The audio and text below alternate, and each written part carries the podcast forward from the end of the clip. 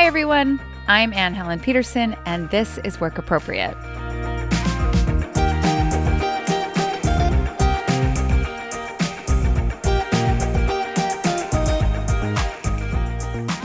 A lot of people I know have spent the last year quietly nervous that one of their worst fears is going to come true.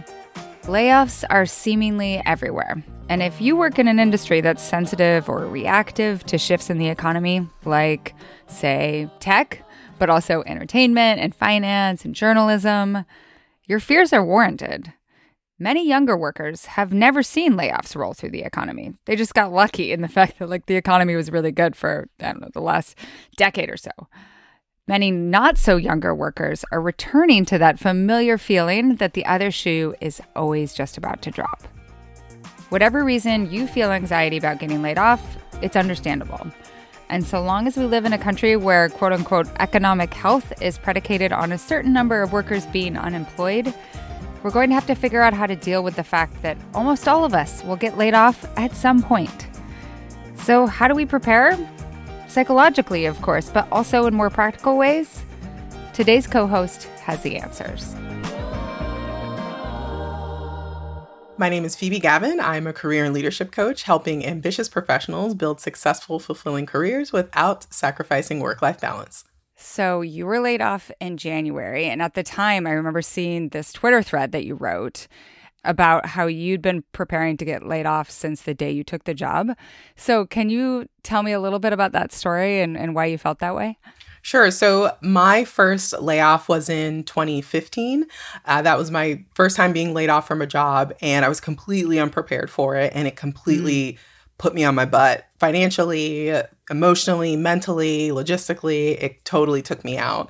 And it took me, I was lucky in that I was able to find a job within three or four months, but it was a very scary three or four months because I had no income. I was not yep. provided any sort of severance or benefits or any sort of support transitioning into my next chapter. I ended up racking up about 15,000 in credit card debt just to like keep the lights on in New York City. yep. um, and so it was terrifying. And when I got into my next position, it was a really lucky break. And I recognized it as the luck that it was that I happened to know a person who knew a person who introduced me to a hiring manager who was willing to take a chance on me.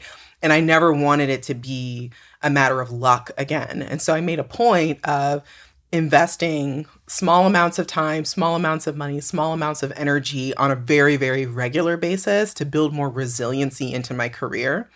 And I worked on that consistently for eight years until I was laid off again the beginning of 2023. And in the between, in the middle part of that, I unfortunately experienced a layoff at my company that I wasn't affected by. I lost a bunch of my team. And so it was another recognition of the importance of continuing to invest in myself. And so that happened in 2020, where I lost most of my team to a layoff. Again, reinforcing the idea mm-hmm. need to be preparing, need to be investing in myself, making sure that I am ready so that if a company decides that what I'm bringing to the table is no longer what they would like to have at their organization for whatever reason, I have a backup plan.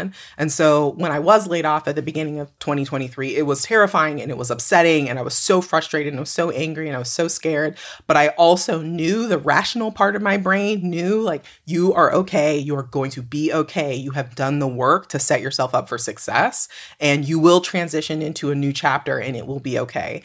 And I can only say that that's the case because I made a decision after my first layoff that I was never going to be caught flat footed again. You know, I think a lot of millennials have had similar experiences in that you know, like maybe we were told like we're so exceptional in so many ways. And then at some point in our careers, there is something that says like you are not exceptional at all. You are getting laid off without any extra thought. And because of the way that the job market is, particularly post Great Recession, there is no safety net. Right. And so if you haven't built a personal safety net, right? Like the the old fashioned safety nets were things like union protections, severance, you know, these things that I think a lot of individuals are now trying to advocate for. But if you hadn't done that yourself, you were in trouble. Yeah. And some people, depending on your class position, what your parents are doing, that sort of thing, they had that, they had a safety net of their parents. And some people don't. Like, I was very much like, what is my safety net after academia? And the way that I phrased it, I love that you said resiliency. I think that's more useful in terms of a term than what I say, which is that I built myself a life raft from each of my jobs. So when I was in academia, I started writing online. And then when I was at BuzzFeed, and I didn't even, I don't think I consciously knew this, I started writing my Substack so that when I got to the point where I was so scared, so sick of so many layoffs that I couldn't deal with that constant fear, that it was just overwhelming to me. And I, I felt like if I was going to have a, a, precarious job situation, then I wanted to be in control of my own destiny and become a freelancer.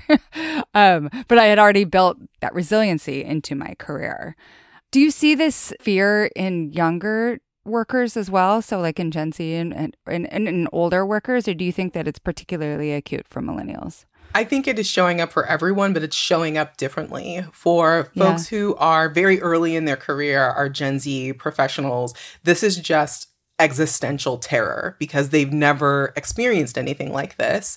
The last time there was an economic contraction, they were in middle school, maybe high school. It wasn't something right. they really needed to pay attention to. And so yeah. they don't have the sort of historical model that, like, this is a thing that happens. It's terrible. It's a cycle, but it's a cycle. So eventually mm-hmm. it will mm-hmm. be over. And they're at this very pivotal point in their career where they need to be establishing themselves as professionals. And having the the carpet pulled from under you when you don't have skills and you don't have experience and you don't have a network is uniquely scary for Gen Z professionals who are at the beginning of their career.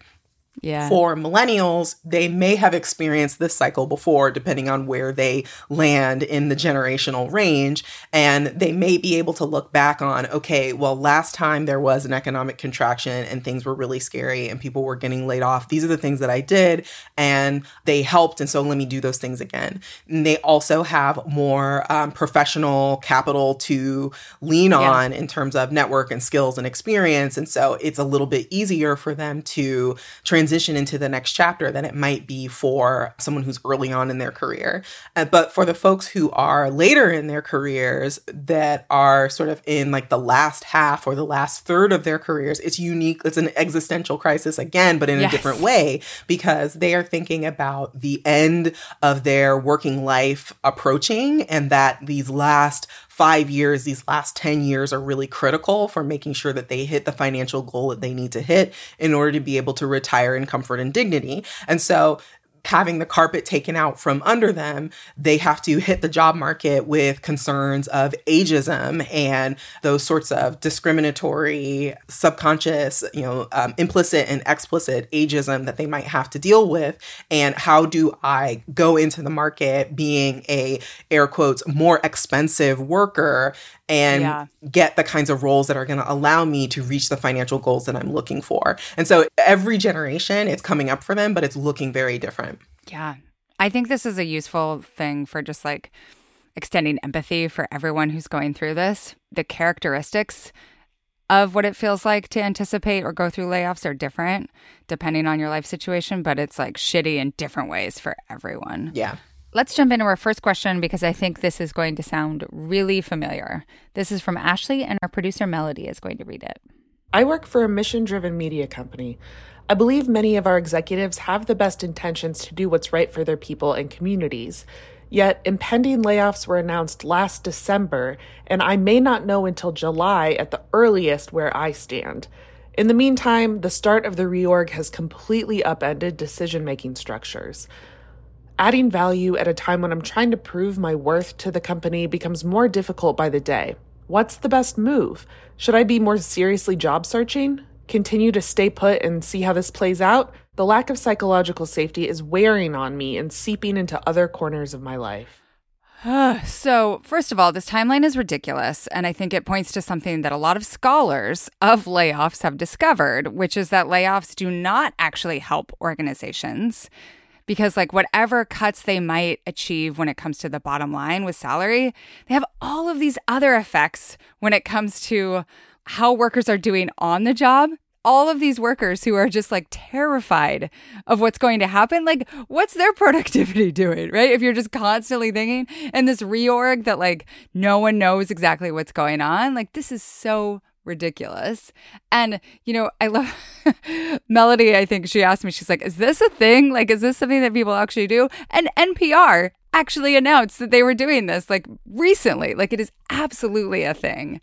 So, like, are they just trying to scare people off like into finding new jobs so they have to do less layoffs what do you think's going on here it's a really really tough one because the truth is there's no good way to do layoffs and if you yeah. are as an executive looking at the profit and loss statement of the company and saying all right we actually cannot afford our expense load it's not sustainable for us. We need to make some changes. The biggest line item in every business's budget, whether it is the mom and pop coffee shop down the street or Walmart, the biggest employer in the world, the biggest line item is payroll. People are the yeah. most expensive part of an organization. And so when we're just thinking, we're, when we're in bean counter brain and we're looking at the budget and we're looking at the big giant spreadsheet, the biggest number is people. And so it makes sense from bean counter brain to mm-hmm. Reduce how big the biggest expense is because it's the simplest, it is the fastest way to get the budget back in balance if the budget is out of balance.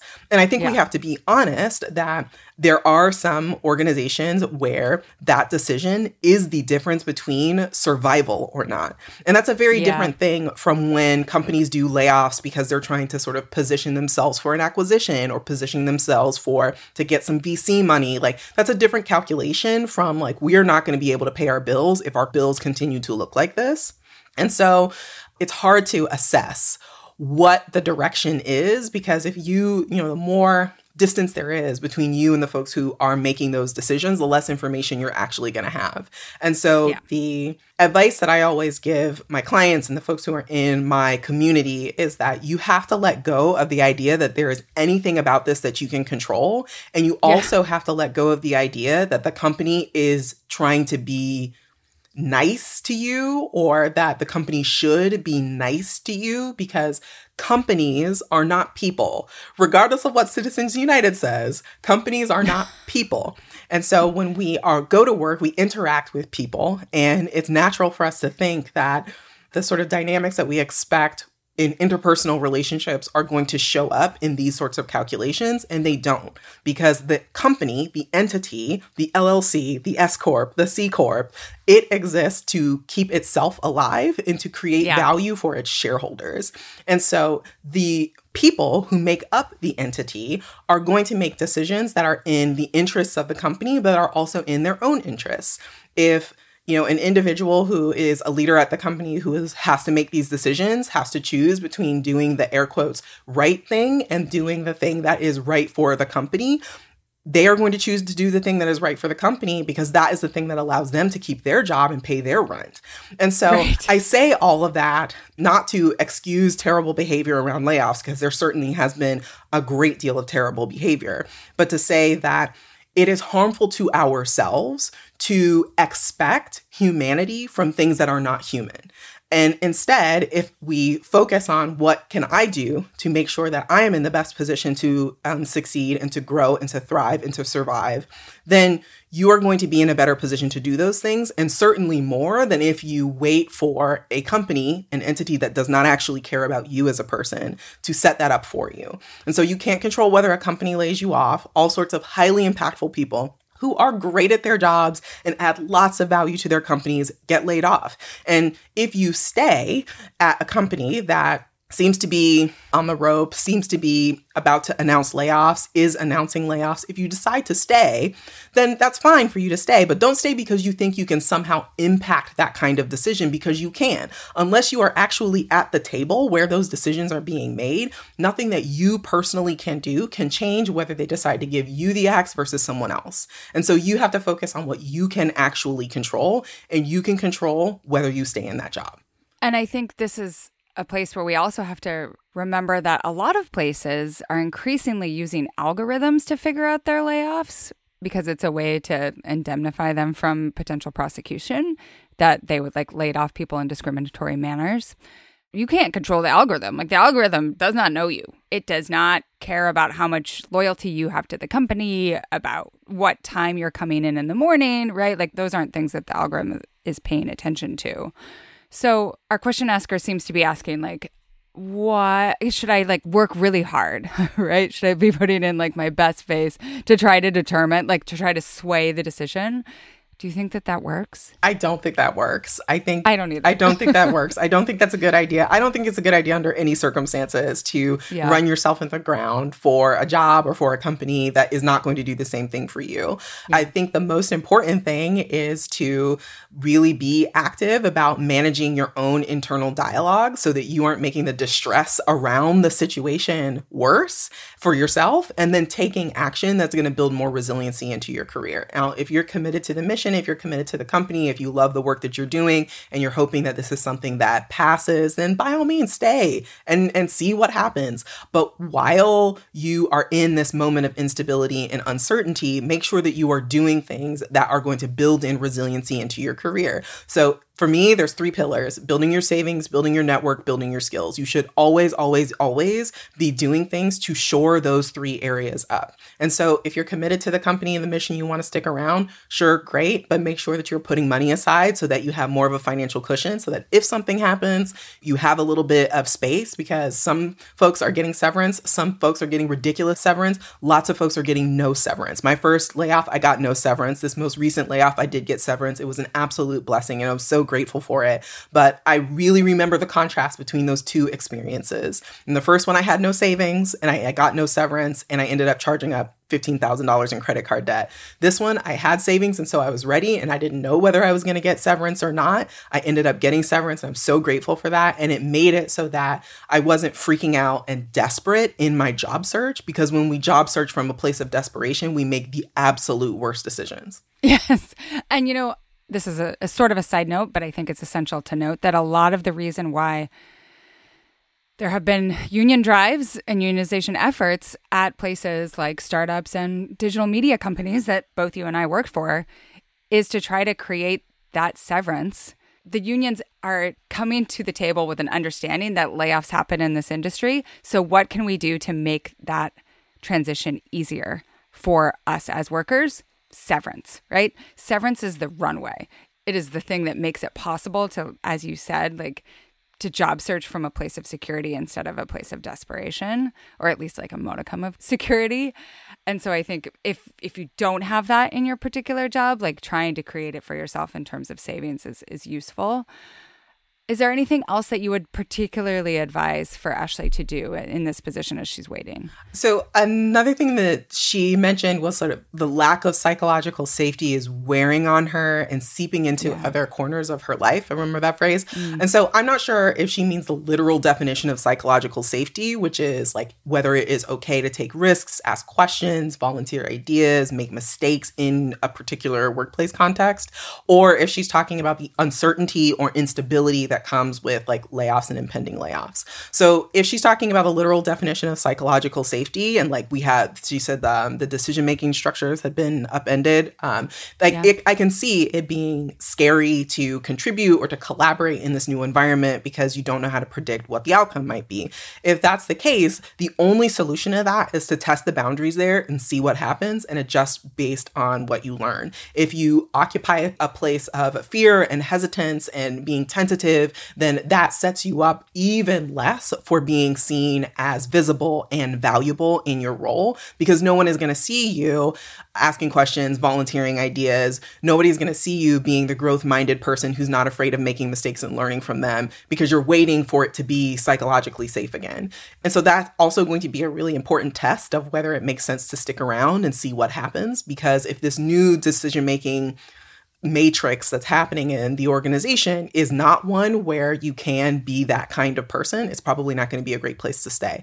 Now, when it comes to just like dealing with the uncertainty and instability that goes with being in this economic moment, this moment in the media industry, that really the only thing to focus on there is managing your internal dialogue and making sure that you are putting yourself in a position to take action because thinking about things don't make them better. Talking about things don't make them better. But if you take action if you do something about the situation that you're in that does make it better. And so managing that internal dialogue and developing a bias toward action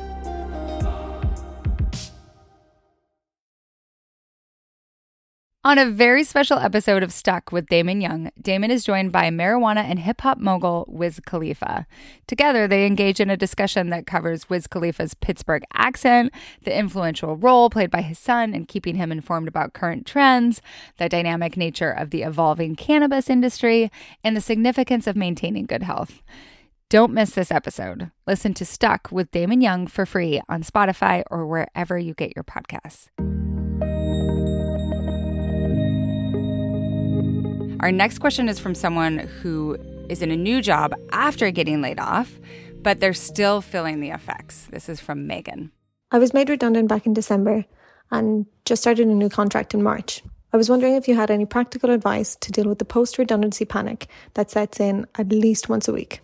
I feel this so hard. Like it's just that that feeling that the other shoe is going to drop at any moment. So how did you deal with this when you got your next job after that first layoff in 2015? So this is going to sound like super redundant, but once I got the new job, my focus was how do I protect myself from that?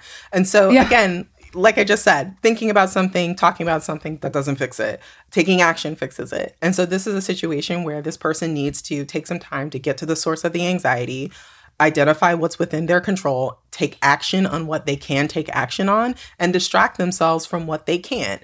Any mental, emotional, time, money, energy that is going in the direction of things you can't control is wasted. And so redirect that either to something that is enjoyable and delightful or to something that helps you prevent or reduce the impact of a similar problem happening again. And so when this person ends up in this panic, then it really does come down to what can you do with that energy that is actually positive and supportive for you? Is that going to be, you know, going for a walk outside just to distract yourself or to watch some trash TV or to join a professional association so that you can build your network or to post something on LinkedIn about your function and your way of doing it so that more people can see that you're really good at your job so that either you are supporting yourself in terms of your mental and emotional health or you're supporting your professional resiliency. But just like occupying panic is not going to do anything to help the situation. I think I've seen this manifest sometimes in people who just get in like a defensive crouch and are like, I need to save all of my money in case of this catastrophe and I need to constantly be networking to the point that they're like actually not doing their job. Do you know what I mean? I think the opposite is way more common. Way, yes. way, way more common. Yes. I hope that people get so activated in their desire to be professionally resilient that they absolutely blow themselves out, saving as much money as they can and active and growing their network as much as possible. Because eventually that's going to blow away and you're still going to have the benefits from it. and certainly, certainly there are some emotional costs to being in sort of survival mode emotionally for a long period of time. But that is something that you can recover from. And if you recover from that challenge, but you still have a really great network and you have a bunch of money saved up in the bank, I would consider that to be a net positive. so this person was able to get a new contract pretty quickly. And although I'm sure it felt like it was forever when you're job searching, time just seems to stretch. But what advice would you give someone who is having a really hard time emotionally while looking for a new job? The most important thing for you to do is to seek guidance and community. If you're doing it yeah. by yourself, it is going to reinforce the idea that there is something wrong with you, and that is the reason why you are in the situation that you're in. But if yeah. you have guidance, whether that comes from a career coach or a mentor, or just like having relying on people in your life who can give you advice and support, you will be going through it less alone and that is going to make you feel better. But the best the absolute best thing that you can do is to connect with other people who are also going through the exact same thing because not only are you going to be getting the perspective of whatever expert you are deriving information from, whether that's a coach or a friend or a mentor or whatever, you are also going to be hearing the perspectives of lots of other people who are going through the exact same thing, which eliminates the is it just me question? Because then the mm-hmm. answer is no, it's all of these other people too. This other person also got a ridiculous lowball offer. It's not just me, this happens to other people. This other person spent, you know, three hours on their cover letter and didn't get a call back and is super frustrated about it. It's not just me, it's all sorts of people are going through these things. And That really helps. That lack of isolation and that community really helps with bearing the, the challenge. The most important thing, though, once you get into this place where you are connected to community, is that you can start to tip into sort of comparison where it's like, oh, I didn't get an interview, but the other person in my group got an interview. Maybe it is just me. It's really important to avoid that. And so tread carefully, but definitely tread. Yeah, I think that that's such a great way to resist this. I mean, our culture is so individualistic, and so it really puts like both success is the result of individual effort, which is not always true, but then also failure is the result of individual failures, also not true. So the more you can think about it as like, oh, the system, this is how the system is supposed to work. Like the fact that our economy is supposed to be like it's quote unquote most healthy when there is a certain rate of unemployment, like that tells us something about how the system is supposed to work. So just because you fall into that bucket for a period of time, it is not in any way a personal failure.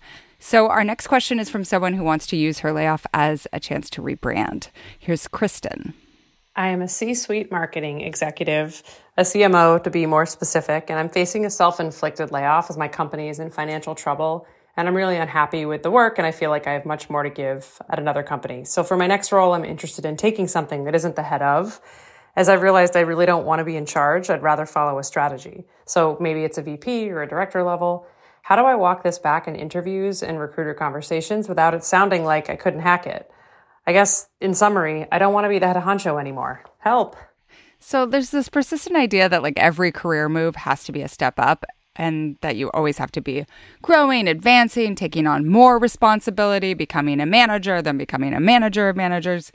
Do you think Kristen has a shot at a job that's at a lower level than the one that she's lost? So there the easiest way to go at this is to go to a larger company. So it's it's mm. hard to learn and grow when you're the most experienced at the company in your function. And so it's not a hard sell to a hiring manager or a recruiter that you know that was a tension that you experienced that you want to resolve by moving into a larger organization and that you are okay with the fact that that might mean a lateral move from a title perspective or even a step back from a title perspective because it's going to allow you to access the growth and development that you want to access. Now, if that is not actually true and you just want to be receive marching orders and march, that's fine, but that is the narrative that is going to be effective in getting in front yeah. of the objection of why are you going out for a VP role or a director role when you were just a CMO. Now, if you do move from a company that is X size to a company that is X plus size, that does mean that you are going to retain a lot of the complexity in the initial position. And so that does mean that you need to do some reflection. And one thing that sticks out to me with the way that this question is framed is that it's classic running away versus running toward mindset. Mm-hmm. Running away mindset, you are focused on all of the things that you didn't like and how can you get away from those things as quickly as possible. And if we translate that into physicality, like you are running in a direction and looking behind you versus running toward where you have identified these are the things that I want, this is what I am looking for, this is what I am seeking, and you are running toward that thing. And again, if we translate that into physicality, you are running, but you are looking where you're going. And so again, staying in that physical metaphor, if you are running in a direction and not looking where you're going, you are very likely to run into a pole, fall in a hole, fall off a cliff, yes. trip and fall on your face. and the the professional version of that is I hated my last job so much, so I took the first job that seemed like it wasn't as terrible, but actually was very terrible and there were lots of red flags that I would have noticed if I had been looking for them. And when you put yourself into a running toward mindset where you are really active about identifying where do I want to go, you can still take the lessons from the previous job, but not take the baggage. And so this person needs to really get specific on why the original role didn't work for her. She's describing herself as not being able to hack it. What's the cause there? Is it a skills gap? Is it a resource gap? Was it a team dynamic thing? Were the fundamentals of the business not sound enough for her to market it properly? Like, what was the actual issue? And that way, you know exactly what to avoid in the next position and exactly what to look for in the next position. Leadership isn't for everyone, senior leadership isn't for everyone, but this is a person who really does need to dig deeper and do some articulation of what is important. What are the priorities and criteria that are going to help them step out of a role that was not a good fit and into a role that is a good fit. I love that you point out that there needs to be some real self reflection here because that to me seems like something that oftentimes gets lost because we get so focused on trying to find the next thing. And like people focus on like rejiggering their resume without thinking about okay, what was really going on here? And sometimes you need a little bit of distance.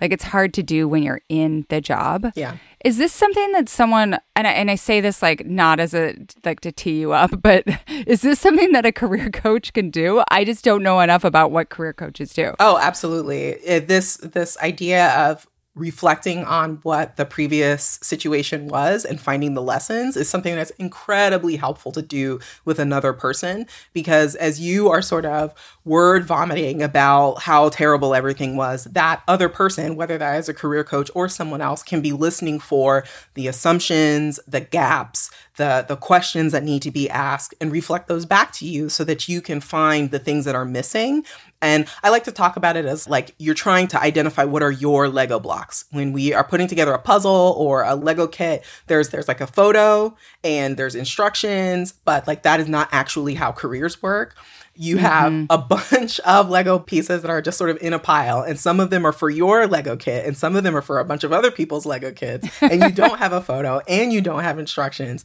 And so, and that is how we navigate putting together a career, just like, oh, is this yeah. right? Is this right? And so, taking a pause to really identify, okay, these blocks are not in my kit. These blocks are in my kit. And not only can I make this thing that seems to be the obvious way of combining these Lego blocks that I really like. There are all these other ways to combine, and maybe I like some of these other ones too. And then once you have all of these prospective combinations, you can go out to the market and say, do any of these combinations actually exist? Can I go grab them and have that be my Lego kit? But that is a way of approaching career strategy and career development that we are not taught.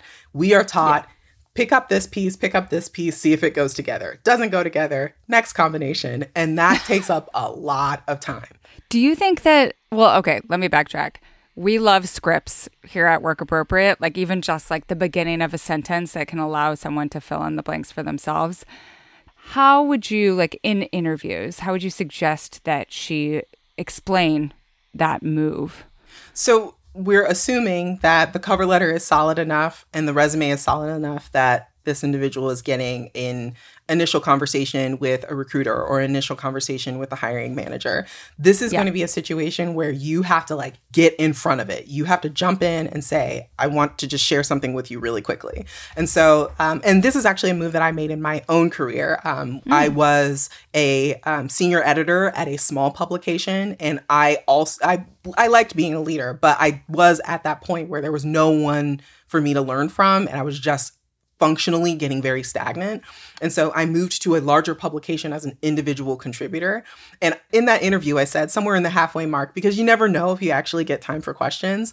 I said, Do you mind if I share something with you before we move on to the next question? I, I just want to share a detail with you. I know that I'm coming from a leadership position in my current newsroom, and this is an individual contributor position. And it would be natural to wonder why I would be interested in a position like that, or if I'm overqualified and if I might, you know, disappear after six months. The reason why I'm applying for this individual contributor position is because in my current position, there's no one for me to learn from. And I want to be somewhere where the resources match what we're trying to accomplish. And there are people that I can learn from who know more about this function than I do so that I can continue to grow and drive better and better results. And after I delivered that line, the hiring manager said, I'm really glad you said that. I was kind of wondering. Right, because they're going to be wondering. So if you preempt it by owning that narrative, by running towards the thing, I think that's really effective. One of the things I'd say is that hiring managers and recruiters tend to be very unimaginative. They have a cookie cutter in the back of their mind of like, this is going to be the ideal candidate. And that cookie cutter either looks like them or the boss they loved working for or the person that was on their team that was an absolute rock star. And the truth is, there are lots of ways to get to excellence. And when you are trying to pitch yourself as the solution to the business problem that necessitates hiring a role, it is in your interest to create a very direct line between who you are and what you're bringing to the table and the experience and expertise that you have and the results that they're trying to drive because they are not going to connect those dots for you. They are either too busy, not creative enough, not thinking about it hard enough, you have to do that work for them. And so, getting in front of objections and making that very direct line between this is what I'm capable of and these are the results that you are trying to drive is really going to make your interviewing and also developing cover letters and resumes significantly more effective. Most of the resumes and cover letters and LinkedIn as well that I review in my career coaching practice are people saying, This is what I'm capable of. This is what I'm capable of is not an effective cover letter. This is what I'm capable of, and this is how it can help you drive the results you are looking for, that is a cover letter that people are going to respond to. That is an interview question, an interview answer that people are going to remember and want to move you forward in the process.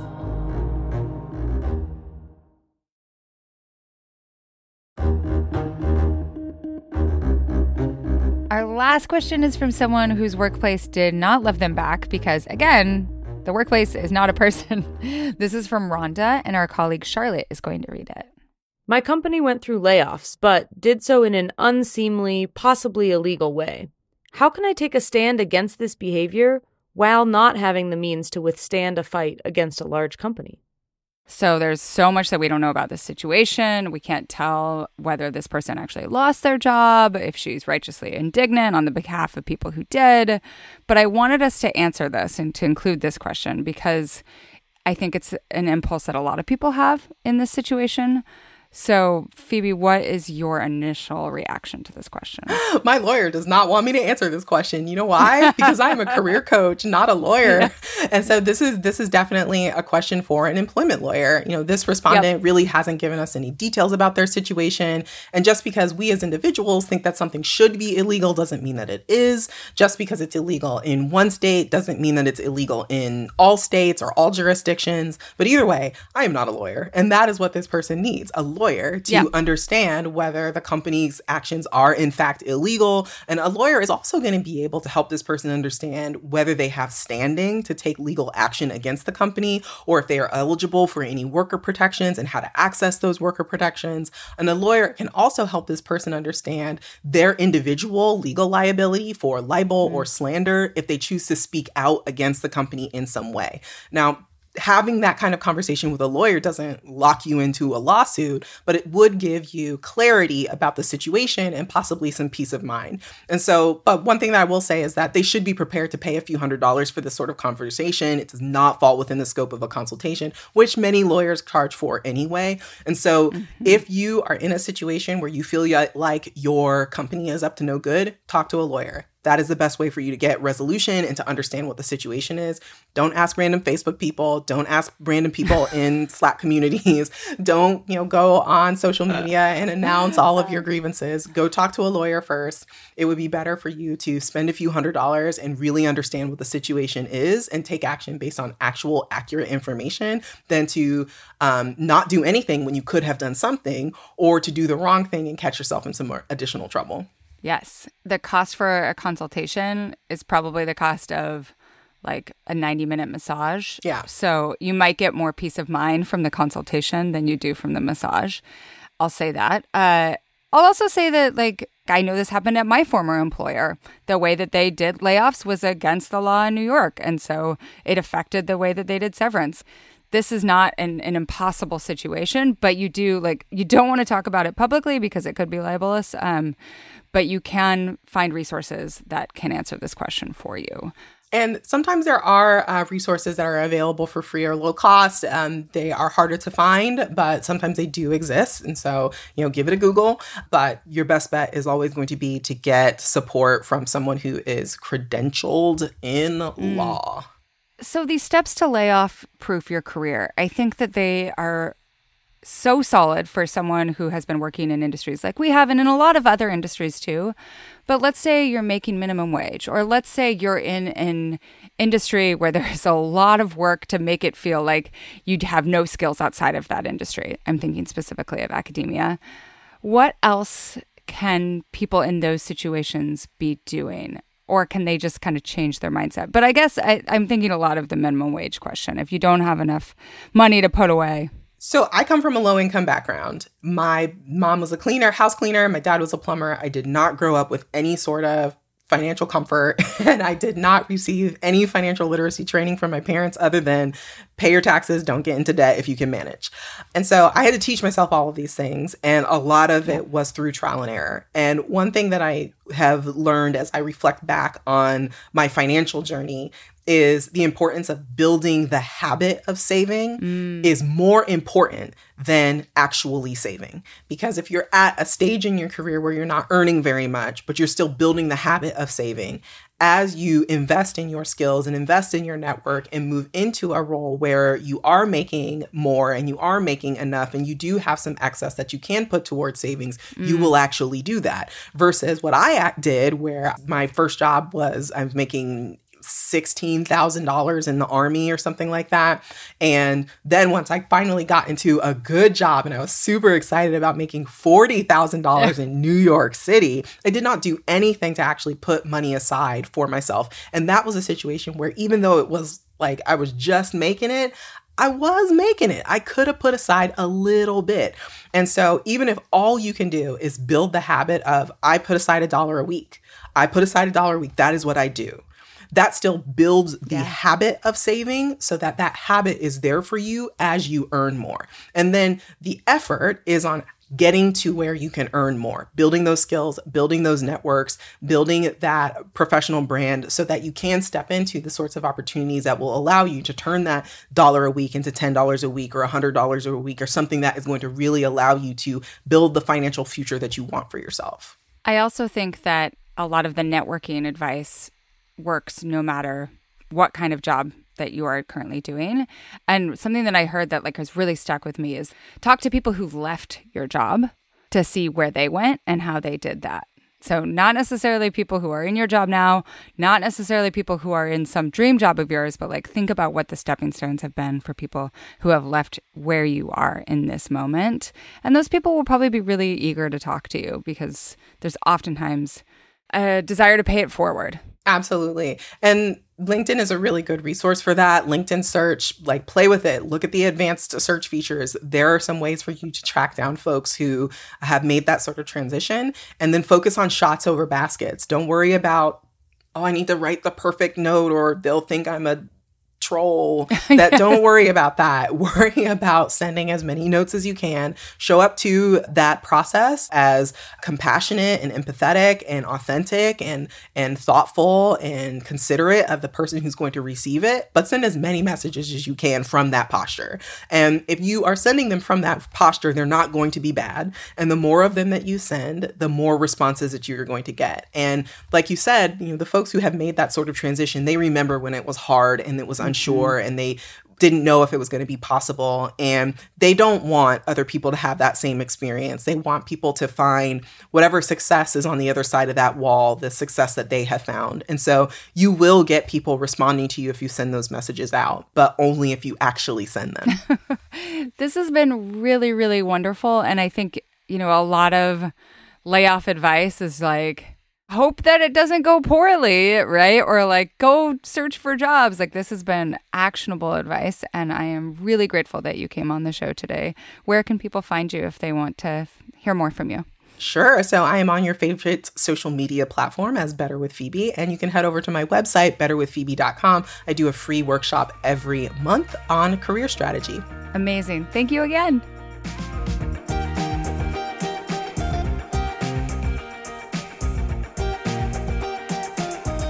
Thanks for listening to Work Appropriate. If you need advice about a sticky situation at work, we're here for you.